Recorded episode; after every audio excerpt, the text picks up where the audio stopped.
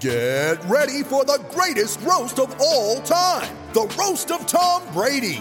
A Netflix live event happening May fifth. Hosted by Kevin Hart. The seven-time world champion gets his cleats held to the fire by famous friends and frenemies on an unforgettable night where everything is fair game.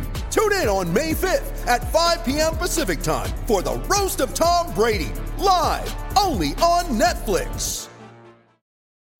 When you need mealtime inspiration, it's worth shopping Kroger, where you'll find over thirty thousand mouthwatering choices that excite your inner foodie. And no matter what tasty choice you make, you'll enjoy our everyday low prices, plus extra ways to save, like digital coupons worth over six hundred dollars each week. You can also save up to one dollar off per gallon at the pump with fuel points. More savings and more inspiring flavors make shopping Kroger worth it every time. Kroger, fresh for everyone. Fuel restrictions apply.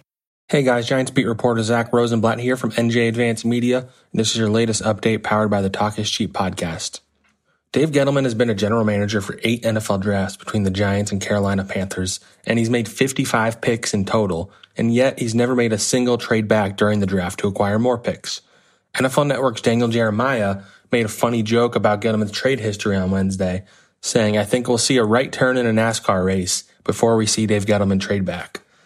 Gettleman laughed about that joke in a Thursday press conference, but also insisted that it's not as if he hasn't tried making any trades. In fact, he insisted that he has.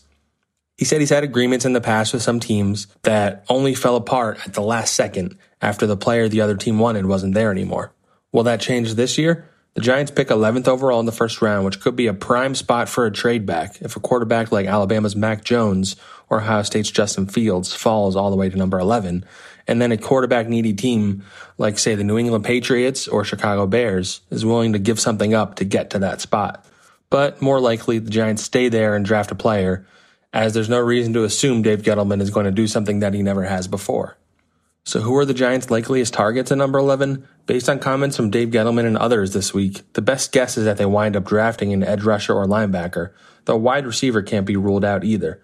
The top candidates would seem to be Alabama wide receivers DeVonta Smith or Jalen Waddle, Penn State linebacker Micah Parsons, Miami edge rusher Jaelan Phillips, Georgia edge rusher Azeez Ojulari, or if he falls that far, Northwestern offensive lineman Rashawn Slater.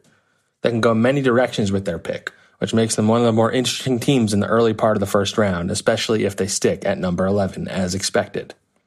For all the latest Giants news, turn to the sports section of N J dot com and download the Talk is Cheap podcast wherever podcasts are available.